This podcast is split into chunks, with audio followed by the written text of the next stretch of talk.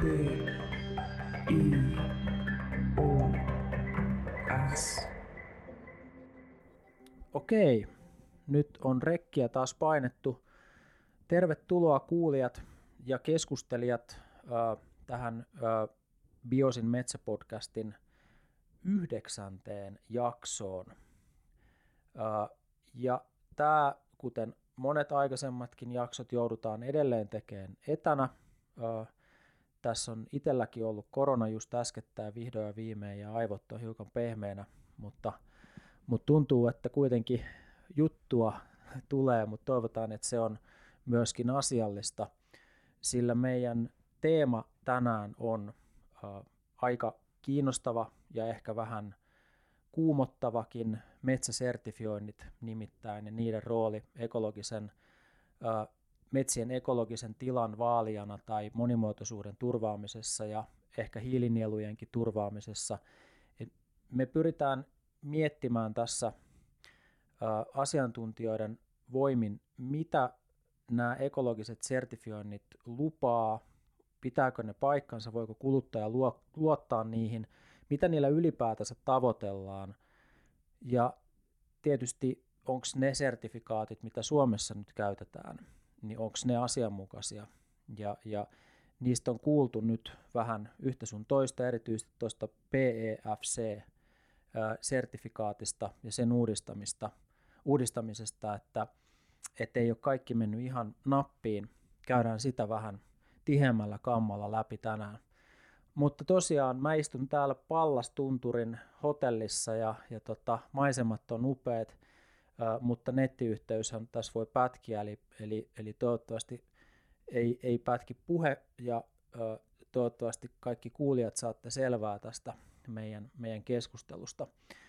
Ja meillä on täällä tänään keskustelemassa Minna Halme, joka on Aalto-yliopiston vastuullisen liiketoiminnan professori ja toimii lukuisissa luottamustehtävissä, muun muassa Suomen kestävän kehityksen asiantuntijapaneelissa.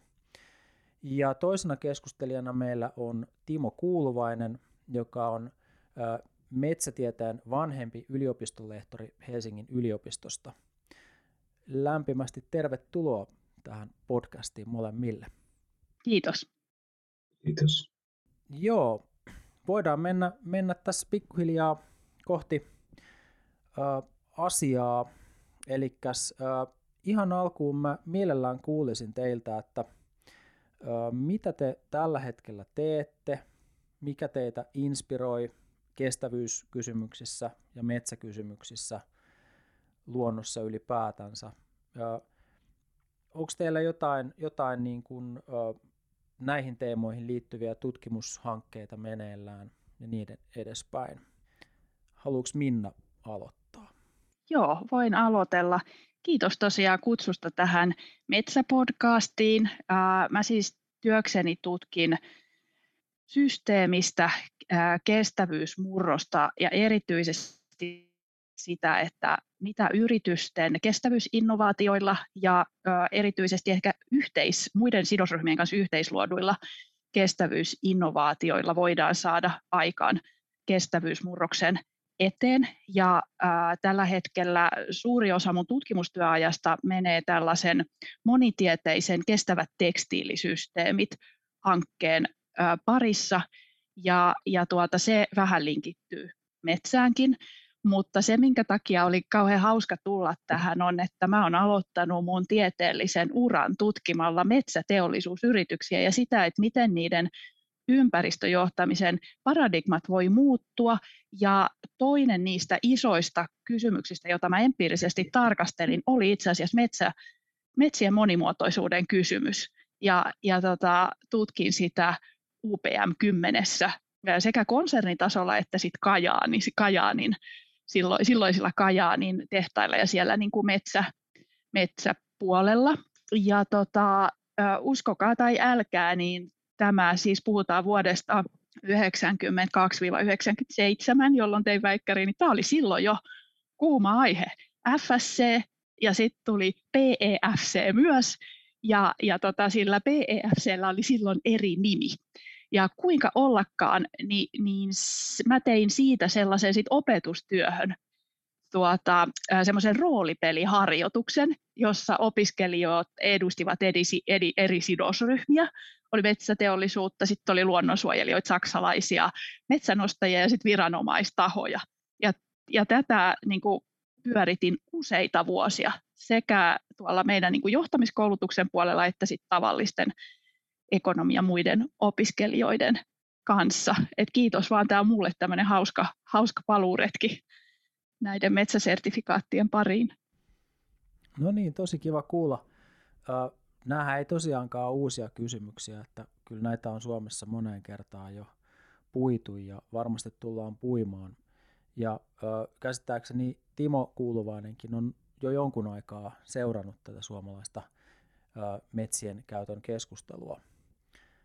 Kerrotko vähän, mikä on nyt tulokulma? Kyllä vaan, että nämä mun virat itse asiassa on ollut, ollut metsä, metsänhoitoon liittyviä, vaikka tota, varsinaisesti niin tutkijana on, on toiminut tuossa metsäekologian piirissä, mutta niin kuin, niin kuin metsätieteiden sisällä. Eli jossain määrin koen, että mä oon ollut jonkinnäköisessä välittäjän roolissakin niin kuin ekologian ja metsähoidon välillä sekä opettamisessa että tutkimuksessa, että se on tavallaan se niin kuin suuri linja.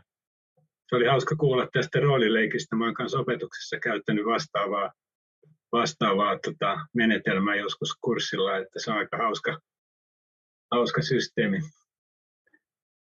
Mutta tosiaan niin viime aikoina sitten tutkimus on keskittynyt aika paljon luonnonmetsien tutkimukseen, eli tämmöiseen ekologiseen perustutkimukseen, mutta sitten yhä enemmän myös siihen, että miten tätä ekologista tietämystä voitaisiin käyttää hyväksi metsänhoidon kehittämiseksi, kehittämisessä. Ja tuntuu, että tämä teema tuntuu tulevan koko ajan niin kuin ajankohtaisemmaksi ja tärkeämmäksi. Että jos katsoo näitä E U, viimeaikaisia metsiin liittyviä E U, E U projekteja tai proseduureja, niin, niin tota, siinä mielessä elämme mielenkiintoisia aikoja tässä mielessä. Joo, kiitos. Mä pyytäisin seuraavaksi teitä vähän kuvaamaan, mikä teitä huolestuttaa tällä hetkellä metsi, metsien tilassa ja, ja niiden käytön suunnitelmissa. Ja yksi huolenaihe ei pelkästään tietenkään metsiin liittyen, vaan paljon, paljon laajemminkin on ö, Ukrainassa oleva sotatilanne ja Venäjän hyökkäys ja, ja, ja sitten meidän E U:n vastaus siihen ja nämä talouspakotteet ja, ja ö, venäläisen energiatuonnin korvaaminen mahdollisesti myöskin metsäbioenergiaa käyttämällä tai sen käyttöä lisäämällä. Mutta minkälaisia niinku huolia teillä on tällä hetkellä liittyen metsiin Suomessa ja ehkä laajemminkin? Olisiko Minna taas? Niin, no joo, joo voin, voin, voin aloittaa.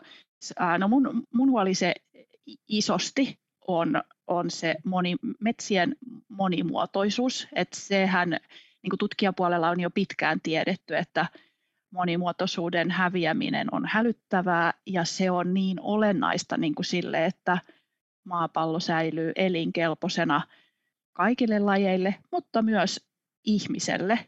Ja, ja tota, nämä niin kuin ekosysteemiromahdukset, mitkä voi seurata siitä, että, että tulee näitä isoja monimuotoisuushäiriöitä, niin se on niin kuin siinä isossa kuvassa se mun, se mun suuri huoli. Ja, ja tuota, toi, mitä sä nyt Antti sanoit tästä niin kuin Venäjä, Venäjän hyökkäys Ukrainaan ja mitä se aiheuttaa ja, ja tämä koko niin kuin ajatus sit siitä, että miten nyt niin kuin tulikin yhtäkkiä mahdollisesti tämmöinen riski, että metsiä käytetään yhä enenevästi sit myös niin kuin lämmittämiseen ja, ja energian saantiin, niin, niin se, on, se, on huolest, se, se on se huolestuttava skenaario, jos tullaan tähän, niin kuin, tähän suomalaiseen ihan tämänhetkiseen tilanteeseen. Ja, ja jollain lailla minusta se niin kuin semmoinen puun suora polttaminen on, se, on vaan ihan, niin kuin, se tuntuu niin järjettömältä ja hullulta tässä ajassa, jolloin me voitaisiin niin kuin kiertotalouden periaatteiden mukaisesti tehdä jotain ihan hirveän paljon järkevämpiä asioita puusta ja sitten toisaalta miettiä niin kuin sitä energian, energian saantia toisin. Ja sitten sit mulla myös tämä koko kysymys tästä niin kuin energiatehokkuudesta on koko ajan siinä rinnalla, niin kuin, että jos katson vähän sinne ratkaisujen puolellekin, että eikö me voida parantaa olennaisesti energiatehokkuutta ja eikö me voida tulla niin kuin toimeen vähän vähemmän lämpimissä tiloissa ja näin edespäin. Et sekä niin kuin se tehokkuus että sit se, että täytyykö me kuluttaa tällä volyymilla koko ajan, mukaan lukien siis energiaa, et esimerkiksi lämmitysenergiaa.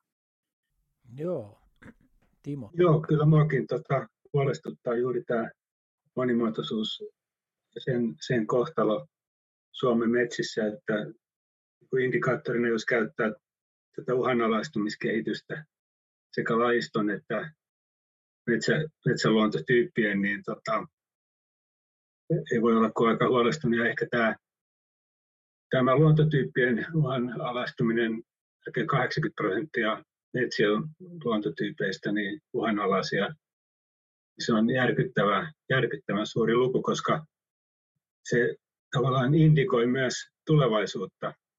Näiden lajien elinympäristöt on koko ajan heikkenemässä ja tota, pidemmälläkin tähtäimellä.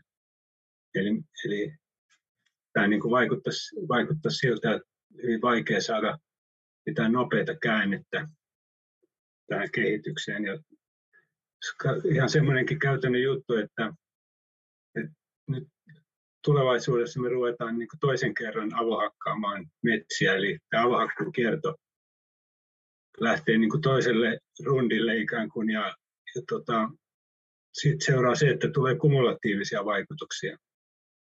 Et metsissä, jotka ehkä on ollut jossain määrin luonnonmetsiä tai luonnonmetsän tapaisia, niin siellä on vaikka lahopuuta tai jotakin ollut vähän enemmän, mutta sitten kun lähdetään uudelle avohakkukierrolle, niin nämä resurssit sieltä häviää sitten pois. Tämä on yksi, yksi semmoinen merkittävä uhka, ellei sitten merkittävästi lähdetä niin kuin parantamaan tätä lahopuun määrä, määrätilannetta. Se, se olisi niin kuin, vaatisi ihan sitten eri luokan toimenpiteitä, jotta se olisi niin kuin lajistolle merkitsevää tai merkittävää. Ehkä sä voisit, Timo, vielä jatkaa hiukan siitä, kun olet just sen alan tutkija, että, että mikä tämä ekologinen tila Suomen metsissä on. Ja, ja niin kuin voidaanko ajatella, että sen niin kuin monimuotoisuuden kapenemisesta vallitsee Suomessa tieteellinen konsensus? Itse nimittäin en ole juuri muunlaista tutkimustietoa löytänyt kuin sellaista tutkimustietoa, joka, joka nimenomaan, jos puhutaan monimuotoisuuden tilan kehityksestä Suomessa tai Suomen metsissä, niin, niin, niin en ole löytänyt sellaista tietoa, joka, joka sanoisi, että se tilanne olisi jotenkin paranemassa. Mutta miltä se näyttää niin kuin tutkimuksen näkökulmasta toi? Kyllä, kyllä se nyt siltä näyttää, että, että melkoinen selkeä konsensus on siitä, että, että kehitys on huonompaan suuntaan. Suuntaan tietysti sitten voidaan, voidaan niin kuin yksittäisten lajiryhmien kohdalla nähdään niin kuin eri suuntiin liikettä, mutta iso kuva kuitenkin on mun mielestä ihan selkeä. selkeä ja just tämä, mainitsit tämän uhanalaistumiskehityksen, niin se, se on niin kuin hyvä indikaattori siitä, että, että asiat ei ole tässä suhteessa menossa oikeaan suuntaan, suuntaan vaan, vaan huonompaan suuntaan todennäköisesti. Haluatteko te niin kuin molemmat ehkä vähän kuvata vielä lisää sitä, että, että minkälainen ongelma tämä monimuotoisuuden kapeneminen vaikkapa Suomen metsissä on? Mitä, mitä kaikkia ongelmia tai haasteita se yhteiskunnalle voi ajan kuluessa aiheuttaa, jos me ei tehdä tälle asialle mitään? Kumpi aloittaa? Mä olin sanomassa, että ehkä t- hyvä, jos Timo aloittaa tällä kertaa. Niin, tota, kyllähän monimuotoisuus se on, niin kuin vaikuttaa melkein kaikkiin asioihin ja erittäin moniin asioihin. Jos ajatellaan ihan metsien rakenteellista monimuotoisuutta, niin se linkkautuu sitten ekosysteemipalveluihin, erilaisiin ekosysteemipalveluihin. Ja tota, ja tota, tämmöinen monimuotoisuudella, lajistollisella monimuotoisuudella on, on tietysti, otetaan vaikka lahottajat, joilla on tärkeä ekologinen funktio tota, tämän ekosysteemin niin kuin ravinteiden kierrossa, esimerkiksi hiilen varastoitumisessa ja näin poispäin, niin, niin kyllä ne on ihan, ihan keskeisiä. Ja me, me ei niin kuin tiedetä, jos me yksinkertaistetaan systeemiä, niin me ei, me ei tällä hetkellä tiedetä, että missä vaiheessa nämä keskeiset prosessit rupeaa sitten kärsimään, kärsimään siitä. Eli puhutaan tämmöistä tietystä niin kuin turvarajoista, jotka, tota, joita ei pitäisi lähteä sitten ylittämään. Tietysti monimuotoinen luonto on ihan, ihan semmoinen keskeinen asia niin kuin meidän elämänlaadussakin, että, että jos ei ole monimuotoista luontoa, niin on se aika kurjaa mennä sinne metsään sitten kävelylle, että näytä kivalta ja näin poispäin. Mutta monimuotoisuus on niin, niin moniulotteinen juttu, että, että se on, se on niin kuin, sehän tavallaan sen määritelmä on, että se on elämä itse maapallolla, että se on, se on niin kuin kaikkea vaikuttaa. Joo, mä tosiaan äh, ehkä tuohon ei ole niin kuin tavallaan paljon lisättävää, mutta se monimuotoisuuden hälyttävä väheneminen ja se, mitä se voi niin kuin tarkoittaa tämmöiselle, mitä mä niin kuin ajattelen semmoisina ekosysteemiromahduksina, jotka on aika peruuttamattomia, niin se on se, mikä, mikä mua eniten mietityttää. Ja, ja jos mä otan semmoisen niin kuin tavallaan sen ikään kuin, niin kuin helpon analogian tai, tai niin kuin helpon esimerkin, joka ei ihan suoraan liity metsään, mutta niin kuin pölyttäjät ja niiden merkitys ruokahuollolle tai niin kuin siitä, että et, et miten niin kuin, ää, vaikka linnut, jotka, jotka, jotka on niin kuin tavallaan meille tuttuja asioita, niin miten niiden määrä on hälyttävästi vähentynyt viime vuosina, ja vaikka joku nyt voi ajatella, että ne on pelkästään niin kuin tämmöisiä kauniita, kauniita eläimiä, ää, eikä ole, niillä ole muuta tehtävää, niin niillähän on niin kuin valtava tehtävä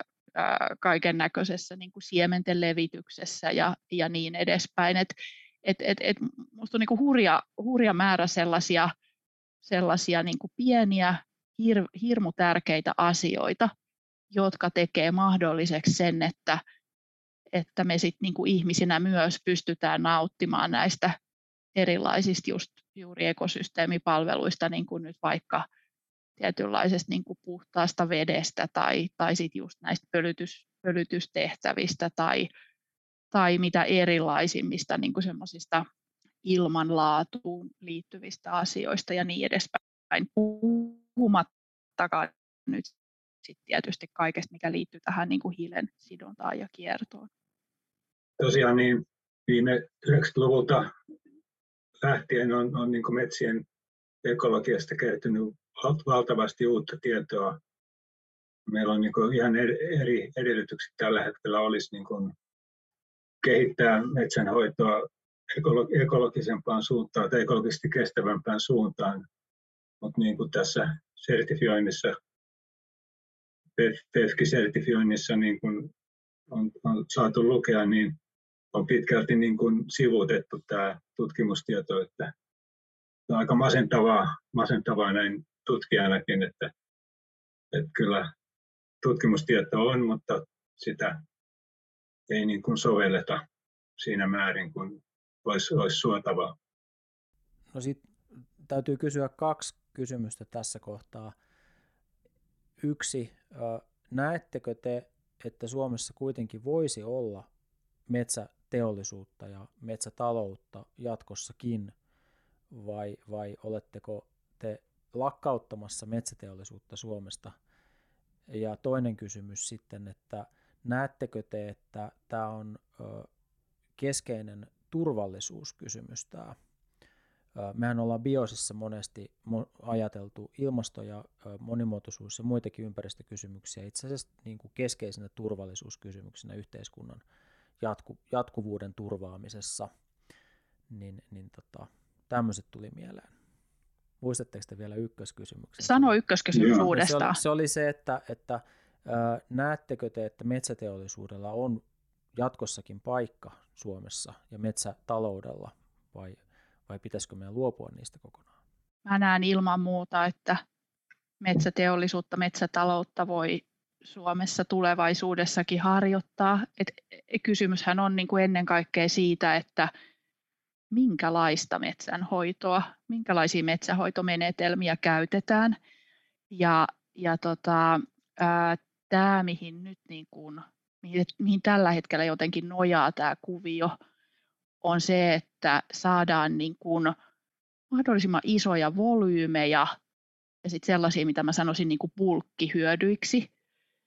Ja, ja sitten tota, se taas sisä, pitää niin kuin sisällään jotenkin sen, että sit kannattaa, kannattaa myydä niin kuin jopa nyt vaikka sellua niin kuin isoina määrinä.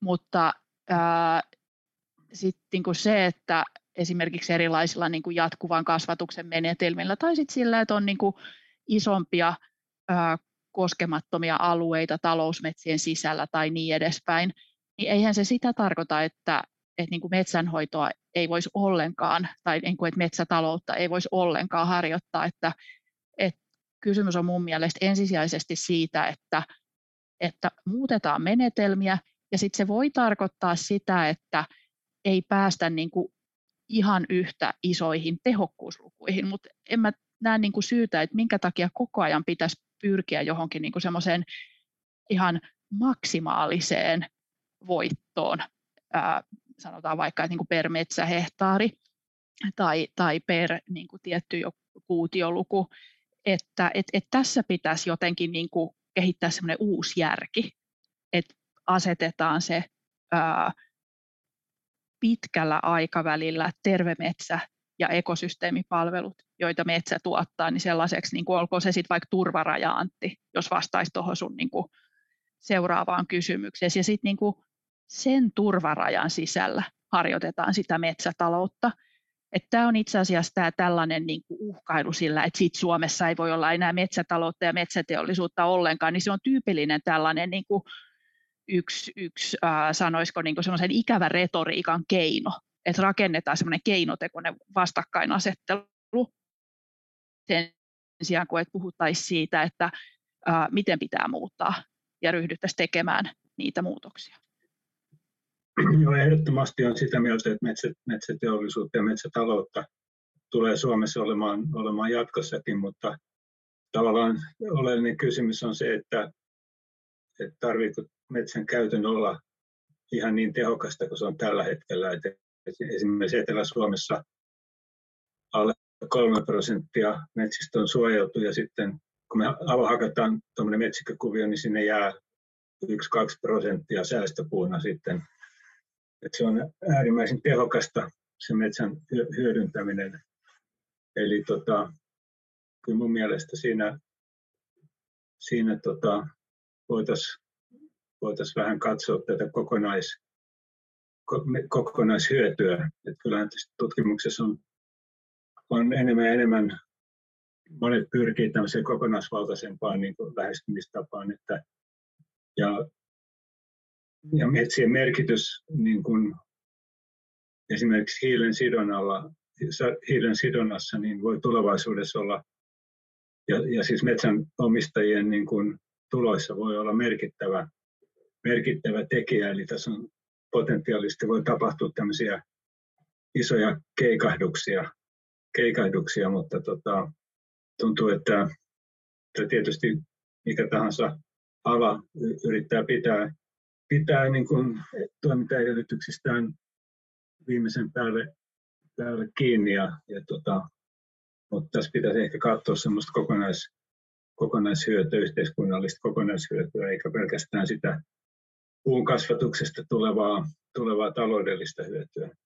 Joo, en malta olla tässä kohtaa tuomassa, tuom, tuomasta esiin yhtä anekdoottia, kun olin äh, Metsähallituksen Kainuun äh, luonnonvarasuunnitteluryhmän asiantuntijajäsenenä, ja se kaksituhattaviisitoista oltiin Kajaanissa erään hotellin seminaaritilassa, ja siellä oli metsä, Metsähallituksen silloista johtoa paikalla, ja, ja tota, Ja, ja tietysti pää, päähenkilönä oli äh, silloinen Metsähallituksen pääjohtaja Esa Härmälä. Äh, ja kysyin, kysyin sitten, tai kysyttiin yhdessä Kainuun luonnonsuojelupiirin kanssa sitten äh, äh, kysyttiin, että miksi Metsähallitus on hakannut Vienan reitin alueella kulttuurihistoriallisesti ja ekologisesti tärkeillä kohteilla.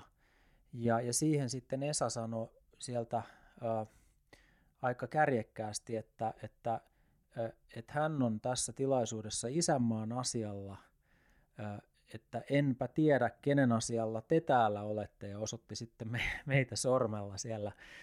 Ja, ja tota, kun, kun mä oon kyllä itse ajatellut olevani koko ajan nimenomaan myöskin isänmaan asialla, mutta mä näen isänmaan myös semmoisena niin kuin luonto, luontona ja, ja, tota, ää, ja sitten se, että hyödynnetäänkö me sitä isän, isänmaan resursseja taitavasti ja tehokkaasti niin, että meillä säilyy myöskin se luonnon kantokyky, niin se on musta aika tärkeä isänmaallinenkin kysymys.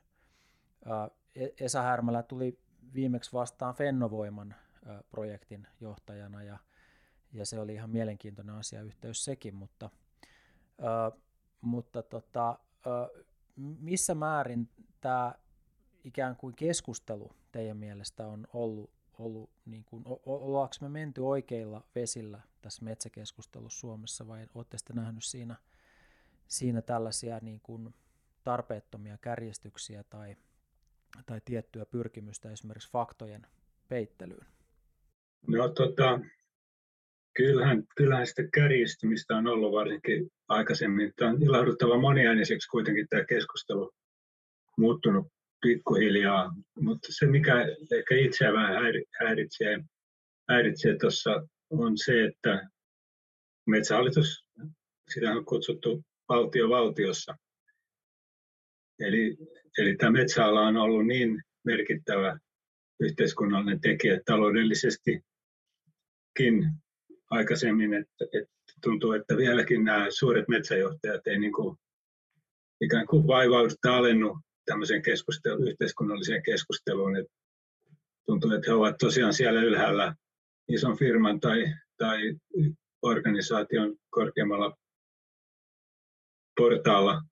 Ja he, he kokee, että ei heidän tarvitse osallistua yhteiskunnalliseen keskusteluun, mikä metsien, metsien käytöstä, että Tota, semmoista keskustelua, keskustelua kaipaisin kyllä eri toimijoiden välillä, että, että tuntuu, että metsäsektori ikään kuin pidättäytyy, että siellä on, siellä on sitten, että pannaan alemman tason henkilöt niin kuin vastaamaan näihin hyvin tärkeisiin yhteiskunnallisiin kysymyksiin, että se on vähän ylimielistä, joskus tuntuu siltä.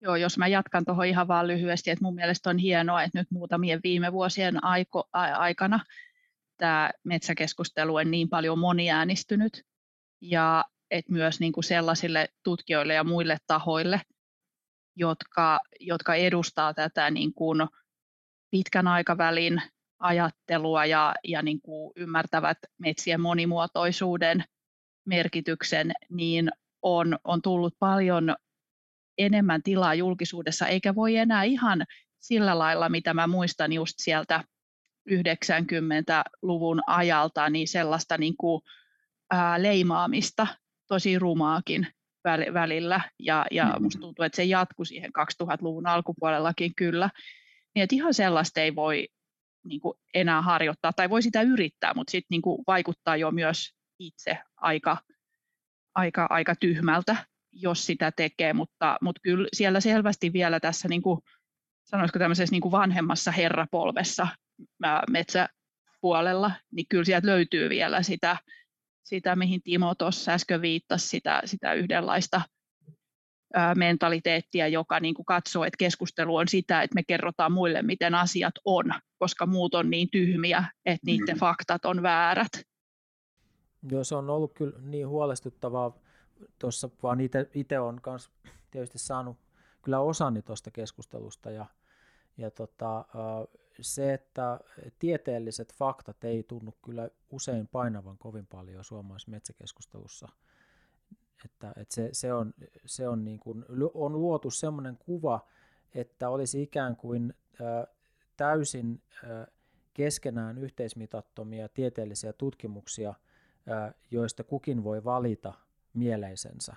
Näin on sanonut itse asiassa erään Suomen, suomalaisen metsäyhtiön johto mulle, että, että sähän voit valita ihan minkälaiset tutkimustulokset vaan ja lähteä niitä sitten puolustamaan.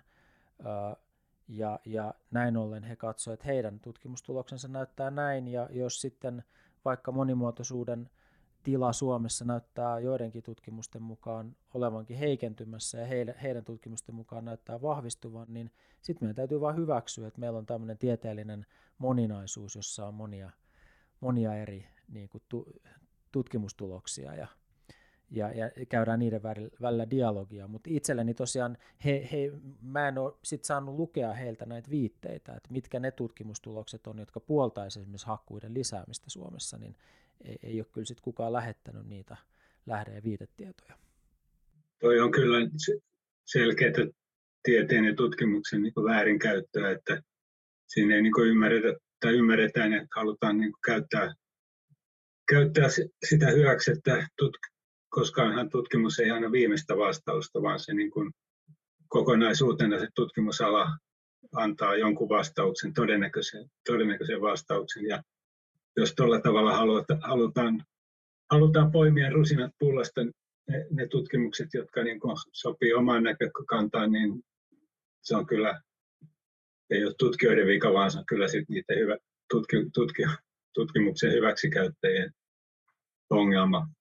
Pöyhästään vielä sen verran, että sanonpa, että metsätalo, tai Metsähallituksen metsätalous Oyn johtaja Jussi Kumpula sanoi siellä, kun kävimme sitten tämän äsken mainitun episodin jälkeen Vienan reitin hakkuita katsomassa, niin siellä kahvi, nokipannukahvien ääressä totesi juuri näin, että heidän tutkimukset osoittaa, että monimuotoisuus Suomessa olisi vahvistumassa metsissä. Että, että tota, mit, miten tätä, Timo, kommentoisit? Joo, nuotiokahveilla tulee juteltua kaikenlaista. Niinpä. Ehkä me voitaisiin mennä tässä Ö, vielä vähän lähemmäs tätä itse teemaa, eli haluaisitko Minna kuvata, nythän tässä ollaan kuvattu itse asiassa tavallaan sitä ikään kuin keskustelun ja, ja yhteiskunnan ja luonnonvarojen käytön ja luonnon tilan maailmaa, jossa sitten tämmöiset ekologiset sertifioinnit ö, toimii, eli, eli mi, miksi meillä on tämmöisiä sertifiointeja, niin kuin nyt Suomessa tämä metsien käyttöön liittyvät F S C ja P E F C sertifikaatit. Mikä, mikä tarkoitus niillä on? Sertifikaattejahan on tosiaan tässä niin kuin koko sanoisiko niin kuin kestävän kehityksen varmistamisen ja ää, yritystoiminnan varmistamisen piirissä ihan maailmassa tuhansia erilaisiin alueisiin, erilaisiin kysymyksiin. Ja niiden ensisijainen tehtävä on siis niin kuin vakuuttaa siitä, että jokin asia, tässä tapauksessa se olisi nyt sitten se metsänhoito, on kestävän kehityksen mukaista, ja nyt erityisesti sitten tietysti niin kuin ekologisesti kestävän kehityksen mukaista, kun puhutaan tästä ää, metsänhoidosta Suomessa, että et, et pyrkimys on niin kuin antaa jokin muu vakuus kuluttajille, Tai, tai sitten tota organisaatio- ja yritysasiakkaille tai yhteiskunnan muille sidosryhmille, että tässä pidetään yllä ekologista, ekologisesti kestävää kehitystä. Eli ne on semmoisia niin kuin varmennusinstrumentteja, nämä sertifikaatit. Voiko kuluttaja niin kuin yleensä luottaa niihin, että, että, että jos kaupasta valitsee tuotteen, jolla on joku ekologinen sertifikaatti, sanotaan vaikka Suomessa, niin, niin onko se yleensä parempi kuin semmoinen tuote, jolla sitten vaikka ei ole tämmöistä sertifikaattia? No ei se ihan suoraviivasta ole, että kyllä se on niin kirjava maailma, että ö, pitää tietää enemmän itse kustakin sertifikaatista, tai toinen alue on tietysti nämä ympäristömerkit, jotka on myös niitä varmenteita ekologisuudelle. Et ei voi, ei voi luottaa sellaisenaan, että täytyy itse asiassa tuntea se alue, tuntea se sertifikaatti edes jollain tasolla ja, ja olla niin kuin hereillä, sanoisiko siinä niin kuin yhteiskunnallisessa keskustelussa, joka liittyy siihen kyseiseen sertifikaattiin, että kyllä tämä koko, koko tämä niin kuin sertifikaatit ja merkit tässä kestävän kehityksen kontekstissa, niin ää, se, se on niin kuin tarpeellinen, mutta se on myös hyvin problemaattinen alue. Et, et, et, tavalliselle kuluttajalle tämä on ihan viidakko.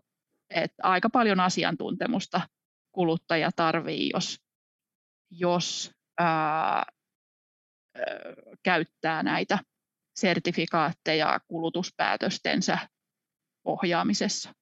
Vielä sitten yksi lisäkysymys, eli miten suomalaiset sertifikaatit sijoittuu näissä? Jos ajatellaan, että meillä on tietty joukko, on, on pohjoismaista ympäristömerkkiä ja, ja jonkun verran muita tällaisia, joita ajatellaan niin kuin ehkä suomalaisena tai pohjoismaisena merk, merkkeinä tai sertifiointeina, miten, miten ne on? Onko ne luotettavia?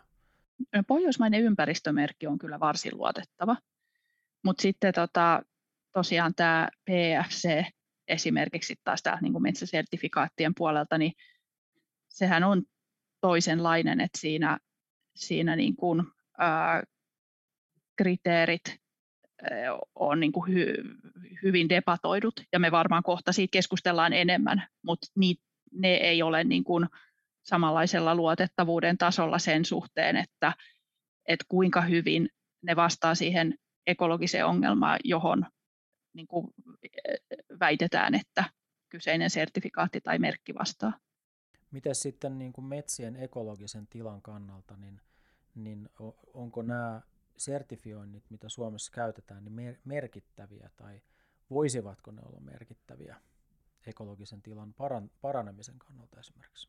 Ne vois olla, ne vois olla merkittäviä, mutta, mutta tota, tällä hetkellä niin, mm, ne on ehkä liudentuneet enemmän semmoisiksi, että se normaali metsätalous, mitä muutenkin olisi, niin se on se, joka on ohjannut sitä sertifikaatin kehitystä, eikä niin päin, että se sertifikaatti olisi ohjannut sitä metsätalouden kehitystä monimuotoisuutta säilyttävään suuntaan.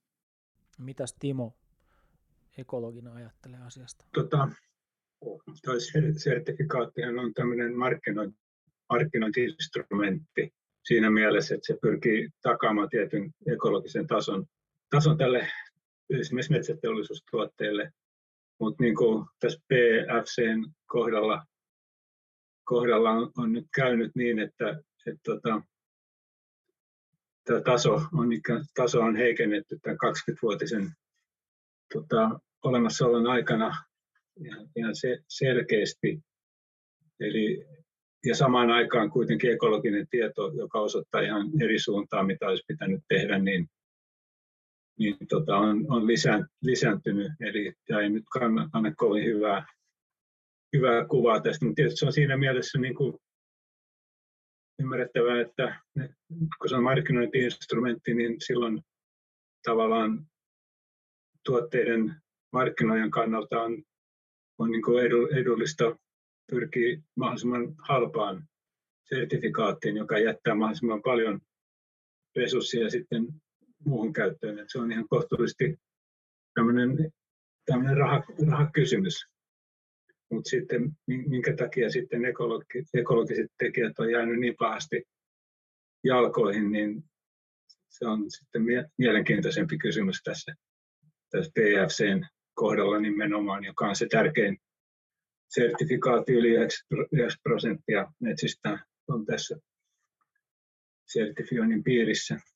Joo, tota, äh, mä jatkasin tähän sen verran, että tässä voi oikeastaan nähdä niin kuin ilmiönä sellaisen, mitä englanniksi kutsutaan institutional parasites, joka on hyvin, eli tämmöiset niin kuin institutionaaliset loiset parasiitit.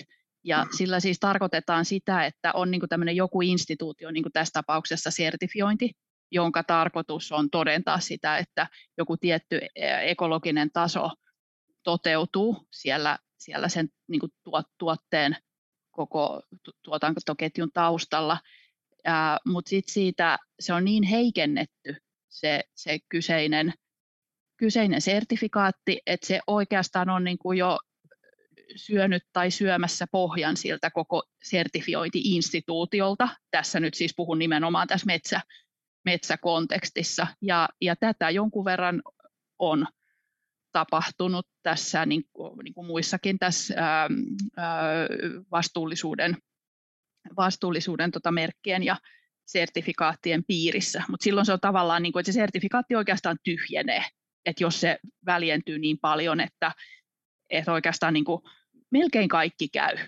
Niin kuin tässä mm. nyt Timo sanoi, että yli yhdeksänkymmentä prosenttia metsistä ää, on sertifioitu tällä P E F C:llä, niin, niin sehän, ja, ja sitten kuitenkaan olennaisia muutoksia niin kuin ei ole tehty kaikkien niiden yhdeksänkymmentä ja risat prosentin metsien metsähoitomenetelmiin, niin se nyt kuvaa sitä, että se on vähän niin kuin semmoista puoli, puolityhjää tekemistä, että, että on syöty siltä sertifikaatilta oikeastaan semmoinen uskottavuuspohja. Minkälaisia riskejä tämä luo, luo yrityksille, jotka, jotka käyttää puuta?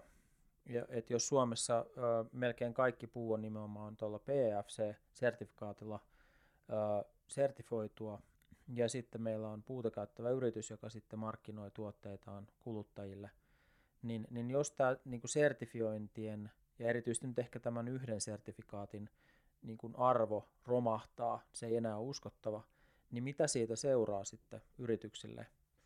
Näettekö te siinä niin kuin ison riskin vai, vai keskisuuren vai pienen riskin?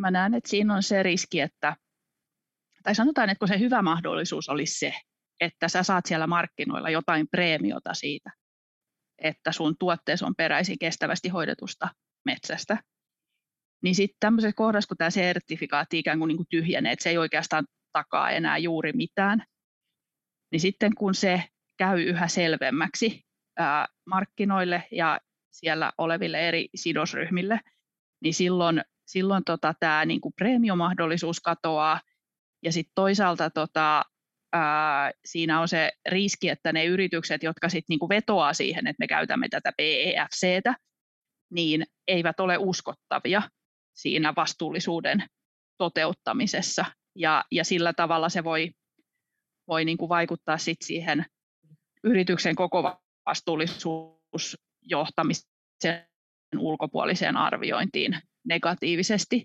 Mä en oikeastaan nyt sit siihen osaa ottaa kantaa tällä hetkellä hirveän tarkasti, että et niin kuin miten, miten iso riski. Että mä, mä näen enemmän, että se on niin kuin semmoinen mahdollisuuksien menetys ja pieni, äh, pieni, vähintään pieni maineriski. No isot, isot metsäfirmathan on tätä riskiä sillä tavalla hallinnoinut, että niillä on molemmat metsäsertifikaatit omille metsilleen, että jos P E F C ei kelpaa, niin sitten F S C on, on myös olemassa, olemassa siellä. Että to, tosiaan niin P E F C:ssä niin siellähän on, on hyvin keskeinen on tämä säästöpuiden jättäminen, on semmoinen keskeinen tota, työkalu kalu siellä. Ja Ja tosiaan ne on keskimäärin semmoista yhdestä prosentista vähän ylöspäin sitä hakattavasta puustosta, joka sitten jää sinne metsään. Eli varsin, varsin pieniä määriä, ja kun ekologian asiantuntijoiden arviot niin kuin minimimääristä liikkuu siellä kymmenen prosenttia, viidenkymmenen prosentin tietämillä niin kuin minimi, tai todennäköisesti vielä enemmän, jolloin ja saataisiin sitten pikkuhiljaa näitä ekologisia hyötyjä. Eli jos metsässä olisi parikymmentä kuutiota lahopuuta, niin nykyisen muutaman prosentin, muutaman kuution sijaan, niin alettaisiin saada todennäköisesti sitten ekologisia hyötyjä. Toinen juttu, mikä, mikä tota, tässä sertifioinnissa liittyy tähän ekologisen tiedon vähäiseen hyödyntämiseen, on, että että jokaisella avohakkuualalla aina jätetään ne samat, samat viitisen puuta sinne kasvamaan. Eli, eli tavallaan se resurssi jaetaan, niin kuin hirveän ekologinen resurssi jaetaan niin kuin tasaisesti yli laajan pinta-alan, jolloin sen ikään kuin tehokkuus laskee, koska siellä ei ole niin kuin tämmöisiä suuremman lahopuumäärän kohteita tota, lainkaan silloin. Eli, Eli tota, tämmöisiä ekologisia ongelmia siellä on, on niin kuin näkisin taustalla. Voitteko kuvailla hiukan, että mikä on tämä niin kuin F S C-sertifikaatin ja P E F C-sertifikaatin ero? Kumpi on parempi ja, ja, ja niin kuin kumpaa tulisi suosia, jos on valintatilanne? F S C:llähän on tämä, tämä viiden prosentin suojeluvelvoite, eli viisi prosenttia pinta-alasta suojelua ja sitten toinen viisi prosenttia tämmöiseen kevyen metsänkäsittelyn piiriin. Eli, eli näkisin, että tässä on semmoinen merkittävä, merkittävä tota, tekijä, ekologisesti merkittävä tekijä, tota, joka oikeasti voi vaikuttaa ihan suojelu, suojel, suojeltuihin pinta-aloihin, jos, jos F S C tulisi yle, yleistyisi niin kuin ylipäätään. Onko Minnalla tästä tietoa, kumpi on markkinoilla arvokkaampi? F S C on mun mielestä markkinoilla arvokkaampi, että sen, sitä pidetään oikeampana ja, ja vaativampana, niin kuin, siis silleen, niin kuin hyvässä mielessä vaativampana sertifikaattina. Et mun mielestä sellaiset tahot, jotka oikeasti välittää siitä, että mitä, kuinka ekologisia tuotteita ostavat ja sitten eteenpäin myyvät, jos ovat yritysostajia, niin arvostaa tätä F S C:tä selvästi enemmän. Osaako Timo sanoa, että riittääkö tuo F S C vai, vai onko, onko sen, se, sitäkin pitäisikö sitäkin vielä ruuvata tiukemmalle? No, kyllä mä luulen, että tässä niin markkinoille syntyy tilaa vaativammillekin serti, sertifio, sertifiointisysteemeillä. Eli, eli tota, uskon, että, että kyllä nähdään tulevaisuudessa myös ehkä uusia, uusia kuvioita tässä suhteessa, eli tulee vaativampia sertifiointi esimerkiksi E U:n piiristä tai, tai sitten se muuten, muuten tämmöistä kehitystä vähän on niin kuin havaittavissa. Vielä palaan tuohon riskikysymykseen, että mä olin ihmeessäni, kun lueskelin tuosta P E F C-sertifikaatin päivitysprosessista, siinä oli niin hirveä määrä, niin massiivisia ongelmia, että mulla heräsi kysymys, että eihän tämä voi olla vahingoittamatta laajasti koko meidän metsäsektoria. Ja, ja niin kuin tavallaan siinä, siinä, jos se jonkun etua ikään kuin palvelisi, niin mulla on semmoinen oma tuntuma, että suurin osa siinä kyllä häviää, jos ö, sertifiointi, se, se kaikkein laajamittaisimmassa käytössä oleva sertifiointi, ö, sen pohja ikään kuin putoaa. Niin eikö se ole teollisuudenkin edun vastaista itse asiassa? Miten te näette sen, sen että jos, jos niin kuin mennään kohta yksityiskohtiin, että mitä siellä, mitä siellä on kerrottu, että siellä on pielessä, mutta, mutta että jos meillä on tämmöinen laajassa käytössä oleva sertifiointi ja se osoittautuu täysin pitämättömäksi, niin, niin eikö siinä voi käydä niin, että sitten puu, puuta käyttävän teollisuuden maine suhteessa esimerkiksi jonkin muihin tuotantotapoihin tai muita raaka-aineita käyttäviin teollisuuden aloihin niin, niin kuin ikään kuin heikkenee? Joo, toi on just se riski. Eli tavallaan niin kuin, äh, esimerkiksi öljy, öljypohjaisuuteen, eli siis niin kuin muovi, muo, muoveihin nojaava teollisuus, niin tämähän on niin kuin ihan hirveä herkullinen tilanne äh, siitä näkökulmasta, että äh, et oli en, en, ensiksi niinku aika semmoinen niinku pitkä hypekin näiden niinku metsäperäisten, ää, biopohjaisten ratkaisujen ympärillä. Ja, ja nyt sitten kun niinku, äm, selvästi niinku ymmärrys on sillä lailla niinku kasvanut, että tajutaan, että ei se, että joku nyt vaan on niinku puusta tehty, niin automaattisesti takaa sitä, että että se on ää, ekologisesti kestävä, niin tottahan tämä on niinku kilpailevien materiaalien iso etu. Ja täytyy sanoa, että en mä kyllä niinku, en voi itse olla ihmettelemättä, että miten niinku niinkin kuitenkin sit paljon niinku fiksuutta ja koulutuspohjaa ja niin edespäin ja kokemusta omaavat tahot, kuin mitä meilläkin nyt kuitenkin siellä niin kuin metsätalouden piirissä on, niin, niin, ää, niin kuin tekevät tämän itselleen. B I O S. Mä voin lukea nyt vähän, vähän otteita ää, tuolta E L Y-keskuksen laatimasta kirjelmästä, jossa he kertovat, miksi he irrottautuivat tästä P E F C-prosessista. Eli, eli E L Y-keskuksethan lähtivät sinne mukaan. Sinnehän voi periaatteessa joku organisaatio tai instituutio ikään kuin ilmoittautua mukaan ja, ja, ja äh, ei sinne E L Y-keskuksia tai ja nimenomaan siis silloin, kun me puhutaan tässä E L Y-keskuksesta, me puhutaan ympäristöviranomaisesta, joka, joka lähti tähän P E F C-sertifioinnin päivitystyöhön mukaan katsoakseen, että minkälainen se prosessi on ja ö, tarkastellakseen, mikä on sen suhde ympäristölainsäädäntöön ja ympäristölainsäädännön mahdolliseen kehittymiseen. Nythän esimerkiksi E U tulee edellyttämään Suomelta toimia, jotka sitten on ympäristöviranomaisen työpöydällä ja, ja vaikkapa E L Y-keskusten täytyy omalta osaltaan ottaa sitten kantaa siihen, että kuinka näihin E U:n monimuotoisuustavoitteisiin ja muihin tavoitteisiin, muun muassa hiilinielutavoitteisiin metsissä päästään. Ja tämä oli siis syy, miksi E L Y-keskus lähti tähän mukaan, ja, ja E L Y-keskus joutui siitä sitten irrottautumaan, koska totesi, että, äh, että siellä äh, niin kuin, Täällä, täällä on valtava määrä siis, ja se kannattaa lukea. Mä laitan sen sitten tuohon tämän podcastin tekstitiivistelmään linkiksi tämän viranomaisen äh, kirjelmän tästä asiasta. Mutta siellä oli, siellä oli valtava määrä puutteita, joista äh, osa oli äh, sellaisia, että äh, esimerkiksi tämmöinen, että P F C-standardityöryhmässä tuotiin esille, että Suomen metsätalous olisi ekologisesti kestävää. Tutkimuksista ja uhanalaisuusselvityksistä ei kuitenkaan löydy tälle perusteita.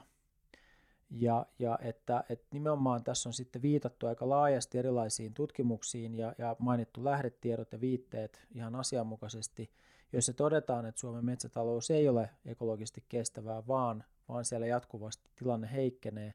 Niin sitten kuitenkin tuo P E F C-standardityöryhmässä kantavana perusteena sekä tähän asti sille toimille että näille uusille tässä päivityksessä esitettäville toimenpiteille on se, että metsätalous on Suomessa jo nykyisellään kestävää.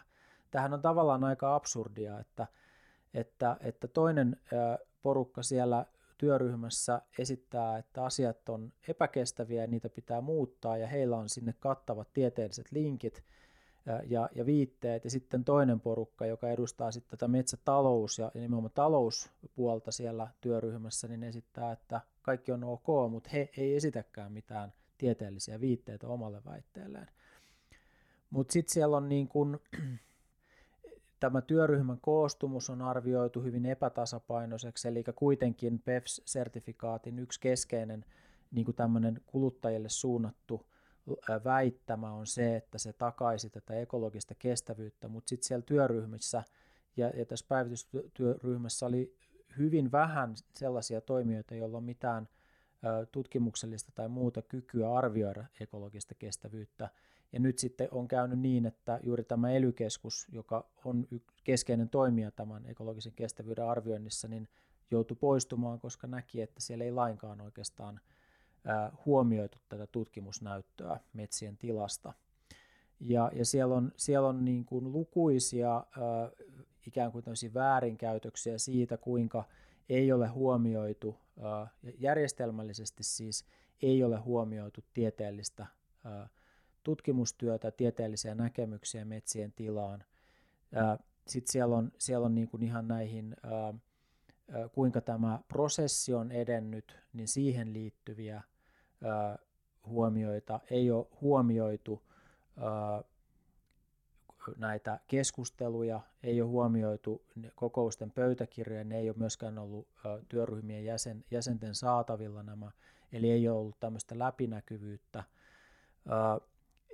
Sitten ei ole pelkästään kyse ekologisesta kestävyydestä, vaan, vaan on myöskin sosiaalisessa kestävyydessä ollut ongelmia, eli esimerkiksi saamelais, saamelaisten oikeudet ei ole, ei ole tullut huomioiduksi. Ja, ja, tota, ja ylipäätänsä esimerkiksi kokonaisuudessaan tätä hyvin kattavaa E L Y-keskusten kirjelmää, joka, jossa he kertovat vetäytyvänsä prosessista, niin tästä ei ole ilmeisestikään mitään mainintaa. Ja ensinnäkin on sanottava, että siis, siis nyt tämä P E F C-prosessi on jo viety Suomessa ilmeisestikin päätökseen, niin se virallinen muotoilu on olemassa. Ja, ja tiedustelin vielä E L Y-keskuksesta tätä asiaa, niin se virallinen muotoilu on edelleen se, mitä tässä E L Y-keskusten äh, lausunnossa äh, kritisoidaan. Eli siinä ei ole tapahtunut mitään parannuksia, vaan, vaan se muotoilu on edelleen yhtä huono kuin mikä, mistä nämä kaikki listatut virheet kertovat. Elikkä, elikkä, ja tämän, tästä vielä sitten äh, vielä tota, äh, niin kuin ikään kuin kun jatkona, niin, niin tätä, tätä ei ole sitten kirjattu mihinkään näkyviin, mihinkään pöytäkirjoihin ilmeisesti tätä E L Y-keskusten lausuntoa, jossa nämä massiiviset epäkohdat tuodaan esille, vaan, vaan aikomuksena on ollut lähettää tämä hyväksyttäväksi sitten tänne kansainväliselle P E F C-toimikunnalle, äh, niin ja, ja silloin niin, niin tässä käy niin, että äh, että ikään kuin tämä kritiikki tai tämä hyvin aiheellinen ja, ja merkityksellinen ö, viranomaisen ö, työ tämän asian parissa jää kokonaan ikään kuin, ö, tai uhkaa jäädä kokonaan huomioimatta. Niin mi- miten, miten te ikään kuin näette nyt tämmöisen yleisen sertifiointeja koskevan ö, tavoitteiston puitteissa tai, tai ö, niin kuin mar- niin kuin kuluttajan luottamuksen kannalta, että onko tämä, tämä semmoinen sertifikaattiprosessi, joka, jo, joka niin kuin täyttäisi jotain tämmöistä sertifiointeihin liitettyä niin kuin, luottamusta vai, vai, vai toimiiko tämä päinvastoin? Tämä on kyllä semmoinen kertomus, että tämä on ihan niin kuin taisi jostain muusta Itä-Euroopan maasta kuin Suomesta. Ja, ja tota, äh, kyllä tämä niin kuin viittaa aika vahvasti tai antaa niin kuin sellaisen viitteen tulevaisuudesta, että tämä ää, sertifikaatti niin kuin Suomen osalta tulee menettämään uskottavuutensa. Että kyllä toi nyt kuitenkin sen verran selvä, ö, selvä kritiikki ja se, että et tota, ää, E L Y-keskukset vetäytyvät tästä kokonaan, on, että et eihän toi enää, ei, ei toi täytä enää, enää mitään sellaista niin kuin monisidosryhmäpohjaisen sertifikaatin prosessikriteeriä. Joo, tulee mieleen tämä tosiaan vielä kerran tämä valtio valtiossa, että, että tuntuu, että Suomen metsäsektorille tässä tapauksessa sertifikaatille niin se moodi, millä siihen suhtaudutaan, on tämmöinen jarrutusmoodi. Pyritään torjumaan, torjumaan uusia ideoita sen sijaan, että lähdettäisiin katsomaan, että miten voitaisiin markkinoita saada, saada tuota kehittämällä, kehittämällä sitä sertifiointia oikeasti kestävämpään suuntaan. Eli päinvastaiseen suuntaan, mihin, mihin nyt ollaan me, oltu menossa. Eli pyritään niin kuin vesittämään, heikentämään koko ajan sitä, sitä sertifikaattia, mikä, mistä sitten seuraa sen, mitä tuossa Minna kuvaili äsken juuri. Keskustelin erään puuta käyttävän yrityksen kanssa, ja, ja siellä oli vähän jakaumaa siinä, että se markkinointi- ja talousjohdon puolella niin, ö, nähtiin tilanne aika vakavana. Eli, eli jos, jos P E F C-sertifikaatti menettää uskottavuutensa, niin, niin se on yrityksen toiminnan kannalta hyvin hankala. Sitten puun hankintapuolella, niin, niin siellä... siellä tota, henkilöt äh, esitti tämmöisen näkemyksen, että koko ympäristöhallinto olisi Suomessa jonkinlainen äh, ikään kuin vihreiden tai luonnonsuojelujärjestöjen luoma tämmöinen poliittinen hanke, jolla, jolla ei sinänsä ole mitään perusteita eikä, eikä äh, niin kuin, äh, kantavuutta. Ja, ja he näkivät tämän P E F C-keskustelun niin kuin tällä, tällä, tällaisilla linsseillä. Ja tämä ei ole ainut kerta, kun, kun ö, metsäteollisuuden tai, tai metsätalouden harjoittajilta kuullaan tämmöisiä näkemyksiä. Että oikeastaan he ikään kuin ajattelevat, että koko tämä ympäristövaikutuksia koskeva keskustelu on täysin turhaa.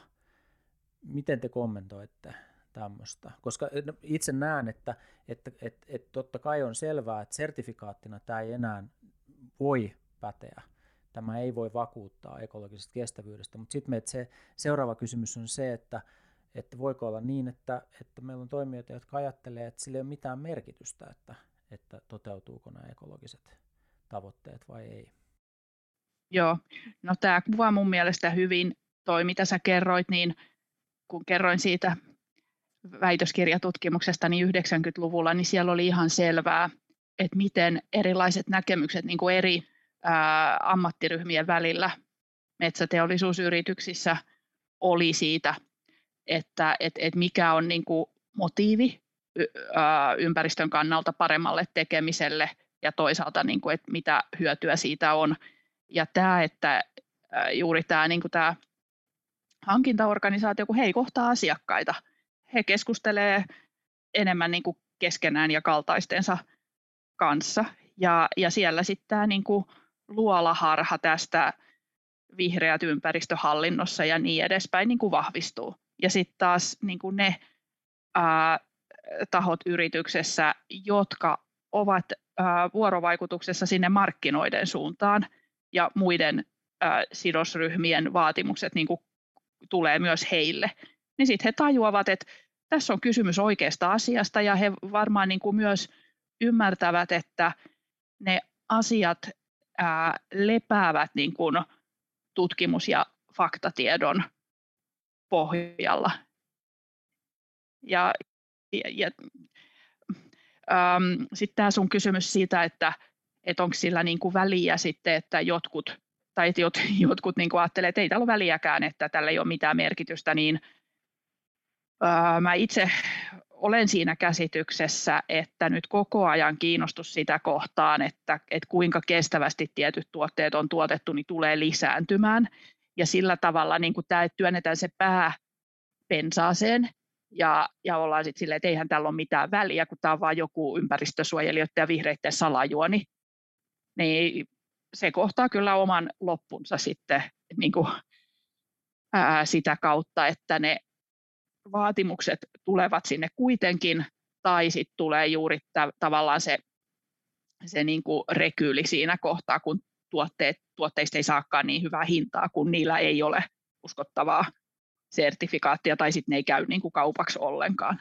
Niin mulla on sellainen käsitys, että aika iso osa tästä niinku biotalousbuumista, Suomen metsäteollisuushan oli aika paljon heikommissa kantimissa tuossa viisitoista vuotta sitten ehkä, ja, ja tämä aaltoilee tämä tämä niin kuin tuo, tuotteiden tuotannon määrä ja kannattavuus ja markkinatilanne, niin aika iso osa siitä niin kuin jonkinasteisesta menestyksestäkin, mitä tässä on ollut, on, on noussut sellutehtaita ja, ja, ja kartonkivalmistus vetää ja, ja niin edespäin, niin, niin silloin niin kuin tausta siinä, että, että on markkinoitu laajasti kansainvälisesti metsäpohjaisia ja puupohjaisia tuotteita niin kuin nimenomaan ekologisesti kestävämpänä vaihtoehtona kuin esimerkiksi muovi- tai, tai fossiiliraaka-aineisiin perustuvat tuotteet, niin eikö juuri tällaisen väitteen ollessa hyvin merkittävässä roolissa sen kysynnän kannalta, niin ole hyvin uhkaava tilanne, jos tällaista viestiä syntyy, että, että itse asiassa siltä ekologiselta kestävyydeltä ja niiltä väitteiltä puuttuukin pohja? Kyllä, kyllä varmaan, kyllä varmaan joo. Tota, semmoinen tuli mieleen, että usein tai on semmoista kohdannut, että näissä organisaatiot raportoi, kuinka paljon he uhraa ikään kuin rahallisesti monimuotoisuuden turvaamiseen, turvaamiseen että, että tota, mikä onkin totta, mutta usein unohtuu sit sanoa se, että et, et ei he, he saisi mitään tuotteita markkinoitua, jollei vähimmäisstandardeja vähintään niin kuin ylläpidettäisiin tässä suhteessa. Eli, eli kysymys ei ole siitä, että organisaatiot ikään kuin vapaaehtoisesti ja hyvää hyvyyttään niin kuin, tota, uhraisi tietyn määrän potentiaalisesta hakku, hakkumääristä tai tuloista niin monimuotoisuudelle, vaan se on, se on niin kuin välttämättömyys näinä aikoina, jos meinaa saada, saada tota, tuotteet markkinoille. Näin mä ymmärtäisin sen asian. Joo, ja, ja tota, se, mistä tuossa jo aikaisemminkin puhuttiin, tämä, niin kuin, että miten kovaa kamppailua muoviteollisuus käy tällä hetkellä siitä, että ää, puupohjaiset tuotteet eivät ole yhtään sen parempia kuin ää, muovipohjaisetkaan. Ja sitä käydään aika paljon niin kuin sillä perusteella, että se ää, kierrätettävyys ja kierto ei toteudu siinä määrin kuin, kuin on väitetty.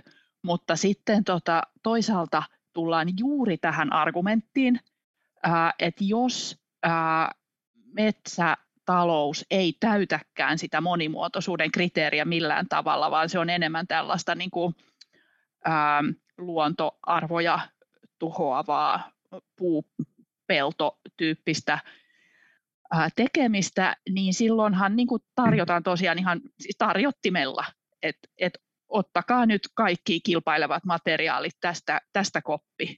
Et, et siinä mielessä niin kuin, ää, markkinointinäkökulmasta näen todella lyhytnäköisenä ja, ja typeränä sen, että, että vesitetään nämä sertifikaatit siihen pisteeseen, että, että ikään kuin tarjotaan ää, muille se mahdollisuus, että et, et he voivat sitten niin kuin tarttua siihen ekologiseen heikkouteen, joka, mm. joka sitten tätä kautta niin kuin puulla osoittautuu olevan. Kannatatteko semmoista ajatusta, että metsäteollisuuden kannattaisi nyt itse vaatia tämän P E F C-sertifikaatin vetämistä pois nykymuodossaan ja, ja sen palauttamista valmisteluun tai sitten kokonaisuudessaan hylkäämistä ja korvaamista vaikka F S C:llä tai jollain vielä F S C:täkin paremmilla sertifikaateilla? Olisiko tämä teidän mielestä ö, asia, joka voisi parantaa metsäteollisuuden tilannetta ö, ja poistaa niitä riskejä, mitä tähän P E F C-sertifikaattiin nyt liittyy? Joo, olisi. Siis jotenkin metsäteollisuuden pitäisi nyt tähän prosessiin tarttua sillä tavalla, että heidän oma kilpailuasetelmansa ei heikkene. Ja, ja tuota, mä en ota nyt kantaa siihen, että kumpi se on. Et, ö, toisaalta tämä P E F C on niinku kohtalaisen tunnettu merkki, Ää, no se sertifikaatti, mutta siis tarkoitan niinku semmoisena niinku ikään kuin logon omaisena merkkinä. Ja sillä tavalla niinku, ää, se, että rakennetaan uusi, niin siinähän on iso työ, mutta sitten tota, ää, pitäisi analysoida se tilanne niin kuin tarkemmin, että onko tämä jo niin väsähtäneen väliä koko P E F C Suomen metsienhoidon osalta, että sitä ei pysty niin kuin enää, enää tota, valmistelun palauttamalla, ei, ei saakaan aikaan niin kuin sitä tason nostoa mahdollisesti niin paljon, että se kannattaisi. Että, että tähän, tästä, tästä täytyisi olla nyt enemmän niin kuin inside siellä ää, siinä prosessissa, että et osaisi ottaa tuohon ihan tarkkaan kantaa, mutta, mutta on siinä ihan Antti kanssa samaa mieltä, että et, et metsäteollisuudella tässä nyt on toiminnan paikka. Mitäs Timo? Joo, mitä joo kyllä varmaan tehdä? Toiveissa voisi olla, että tämä P E F C-sertifiointi nostettaisiin sitten uudelle tasolle. Lopettaisiin, lopetettaisiin tämmöinen kansallinen suhmurointi, koska siitä sitten kärsii, kärsii viime kädessä kädessä teollisuus. Kyllä mä näkisin kuitenkin, että, että tavallaan metsänomistajat sitten valitsee sen semmoisen sertifikaatin, josta heillä on eniten hyötyä ja joka sopii heille parhaiten. Ja kyllä mä epäilen, että tulevina vuosina tulee myös uusia ehdokkaita tähän ja vaat, niin kuin vaativampia, ekologisesti vaativampia tota, sertifikaatteja ainakin yrittää tulla mark- markkinoille, että tämähän on ihan selkeä seuraus siitä, että tämä P E F C on, on niin heikko, että se ei, se ei niin kuin toteuta niitä tarpeita, mitä metsä, metsäteollisuustuotteiden ostajilla on, ja jotka ovat vaativimpia tässä suhteessa. Ja tuntuu, tuntuu siltä tosiaan, että tämä vaatimustaso tulee kasvamaan tässä suhteessa jatkossa. Nyt meillä alkaa jo olla tässä tuntia. Näköjään vielä kymmenen minuuttia päälle ja kohta kaksitoista, oho, kulunut tätä aikaa, eli ehkä me voitaisiin ruveta päättämään tätä tosi kiinnostavaa keskustelua, mutta tähän loppuun mä pyytäisin teitä visioimaan tai hahmottelemaan, että, että millaista olisi sitten sellainen hyvä metsätalous ja metsäteollisuus, ehkä sen kannalta, että, että minkälaiset ekologiset reunaehdot siinä voisi täyttyä ja voisiko niiden toivottavien ekologisten reunaehtojen puitteissa ja niissä pysymisen puitteissa niin metsätalous ja teollisuus edelleen työllistää ja tuottaa ää, tuloja ää, ikään kuin entiseen malliin Suomelle. Aloita sä vaikka Timo ekaksi. Niin tota...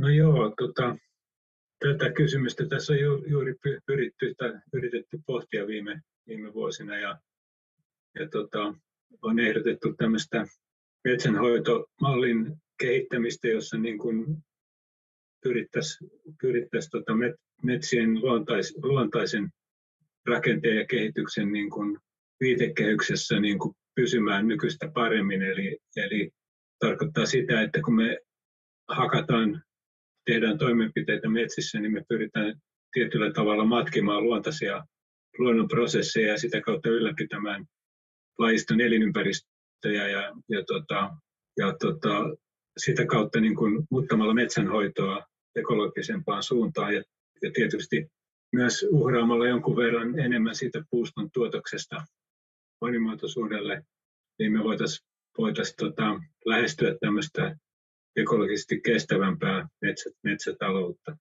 Nythän E U:sta on kuulunut näitä ääniä, että suuria metsäpinta-aloja pitäisi ennallistaa lähi, lähiaikoina.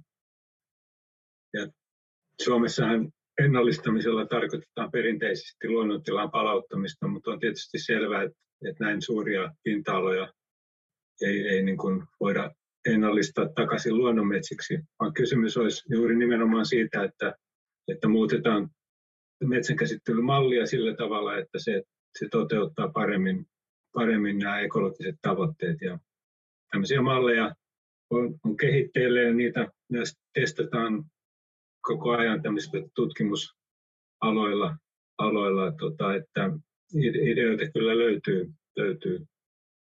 Sitten E U:n piirissähän on voimakkaasti ollut esillä tämä close, close to nature forest management tai, tai metsänhoito. Ja, ja siellä niin kuin kehitellään vastaavia, vastaavia malleja, sitten, joita voisi koko E U:n mittakaavassa toteuttaa. Tähän liittyy sitten tämä taksonomiakysymys kanssa, joka, joka sitten tulee vaikuttamaan tulevaisuudessa. Eli, eli, eli ideoita on pöydällä, malleja on pöydällä, niitä vaan pitäisi lähteä toteuttamaan sitten, mutta tämä Suomen metsätalouden ikään kuin iso kone, se toimii, toimii nykyisellä niin hyvin, että, että, että tota, kaikki toimijat ei näe mitään syytä muutokseen, vaan, vaan tota kone, kone ei yski tippaakaan, vaan se tuottaa puuta tehtaille ja logistiikka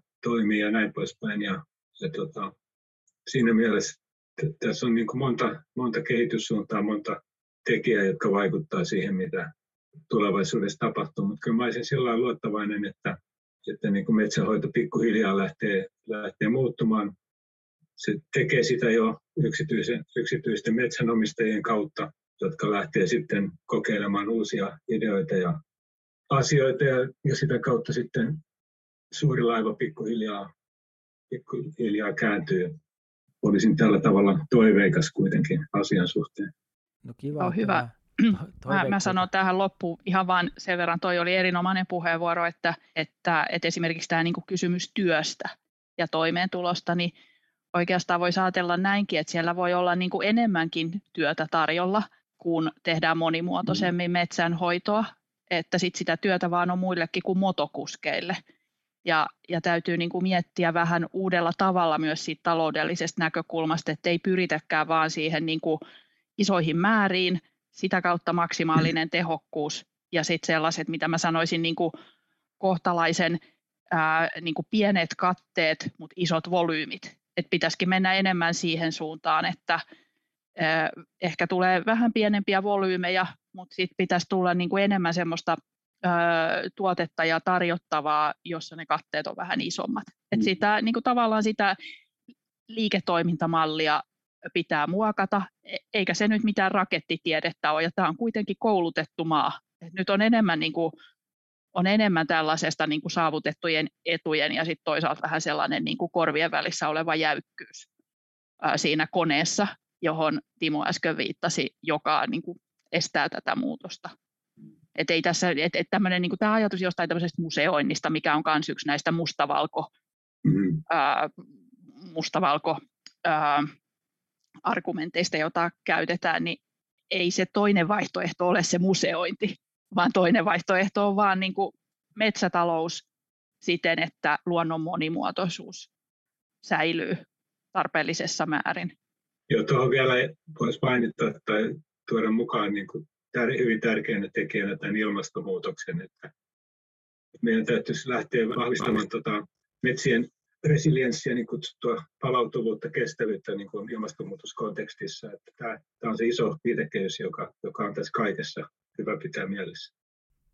Jos te äh, toimisitte neuvonantajana jollekin suurelle metsäyhtiölle tai metsäyhtiöön sijoittavalle toimijalle, niin jos teidän pitäisi arvioida riskejä tämän nykyisen toimintatavan jatkamisesta tai äh, jonkin uuden toimintatavan kehittämisestä, joka sopisi paremmin äh, monimuotoisuus- ja ilmastotavoitteisiin, niin kummassa te arvioisitte suuremmat riskit? Kyllä ne isot riskit on siinä, että tätä nykytoimintaa jatketaan tällaisenaan, koska ää, ei niin kovilla, kovin pitkälläkään aikavälillä tulee ää, isojen omaisuuserien menetyksiä, jos me ei pystytä ää, metsäluontoa pitämään monimuotoisena tai niin kuin lisäämään sitä monimuotoisuutta, että just tämä tämmöinen niin kuin, ää, sanotaan niin kuin yksilajisuus ja aukkohakkuut ää, yhdistettynä siihen, että nyt niin kuin ilmaston lämpenemisen myötä, niin kuin mihin Timokin äsken viittasi jo, niin tulee esimerkiksi näitä niin kuin erityyppisiä tuholaisia, jotka sitten pystyy niin kuin hyvin nopeastikin tuhoamaan jonkun omaisuuserän, niin, niin kyllä mä antaisin niin kuin ihan absoluuttisesti sen neuvon, että, että pistäkää ne rahanne sellaiseen ää, metsään, missä on todella hy, hyvä monimuotoisuus. Ja tiedän kyllä myös, ää, koska keskustelen isojen metsäyritysten johdon kanssa, että sidosryhmät, siis sijoittajat kyselee näitä jo. Näitä ää, isot sijoittajat kyselee monimuotoisuuskysymyksiä ja, ja ne on tiukkoja kysymyksiä ja niihin joudutaan vastauksia antamaan. Ja monimuotoisuus ei ole enää mark- pelkästään markkinointitekijä, vaan se on ihan ratkaiseva tämmöinen riskien hallinta, hallintakysymys, kysymys, että tota, metsien rakenteellinen laistollinen monimuotoisuus on, on ihan avain, avainasemassa siinä tässä asiassa, tähän valmistautumisessa. Okei, vastaukset olivat selkeitä ja, ja äh, viesti lähtee tästä eteenpäin, että muutos on parempi kuin silleen jättäminen tai nykyisissä toimintatavoissa roikkuminen myös metsäsektorilla. Me päätellään nyt tätä podcastia tähän ja tätä jaksoa nimenomaan. Vielä, vielä on yksi tai kaksi jaksoa tulossa. Kiitän teitä, Timo ja Minna. Oli erittäin hyvä keskustelu. Ja mä oon tosiaan Antti Majava ja mä päättelen täällä Pallaksella tämän, tämän äh, nauhoituksen ja, ja äh, lähden hiihtämään tuonne kansallispuistoon. Siellä on ainoastaan kahdeksantoista metriä sekunnissa tuulta, mutta, mutta mikäpä siinä, jos myötätuuleen menee, niin vauhti on kova. Hyvä, hyvä. Kiitoksia keskustelusta ja hyviä hiihtoja. Kiitos, kiitos keskustelusta ja varo, varo ettei lähde sukset alta siinä tuulessa. Kiitos kuulijoille kanssa ja, ja toivotaan hiihtokelejä vielä, vielä tästäkin eteenpäin ja niin edespäin. Moi moi! Kiva! Moi moi! moi, moi.